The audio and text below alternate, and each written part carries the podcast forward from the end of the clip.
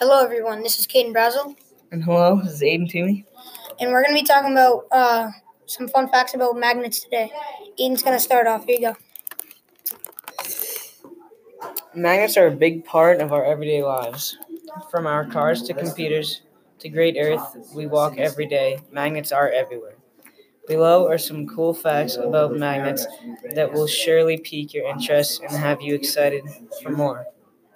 Some fun facts about magnets are some magnets are found naturally in the earth.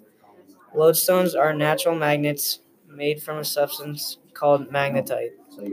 Other magnets are made from magnetic materials like steel, iron, nickel, and cobalt. Magnets can also be made from copper and aluminum. Magnets can be found in many common household items such as telephones, computers, radios, and, refrigerators. Over 80% of all households in the US have magnets on their refrigerators.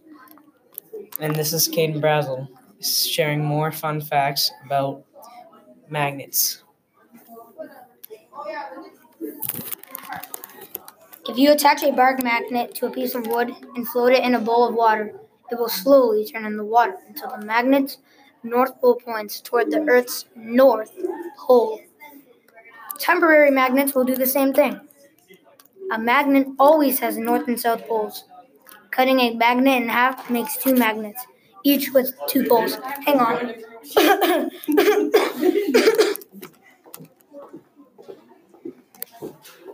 Earth of one big magnet. This is because the Earth's solid iron core is surrounded hot molten iron that is moving around it.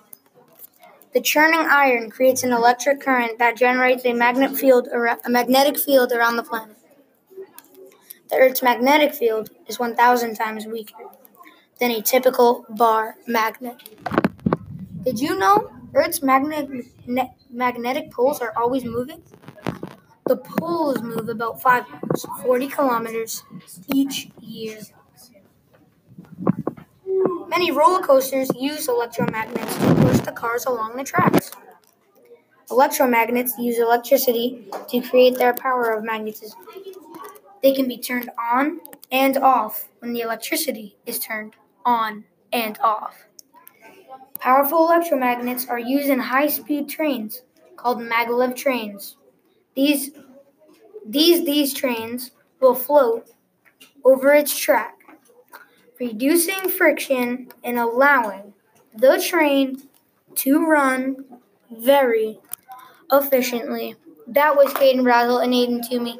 Thank you guys for listening. We'll see you in the next one, guys.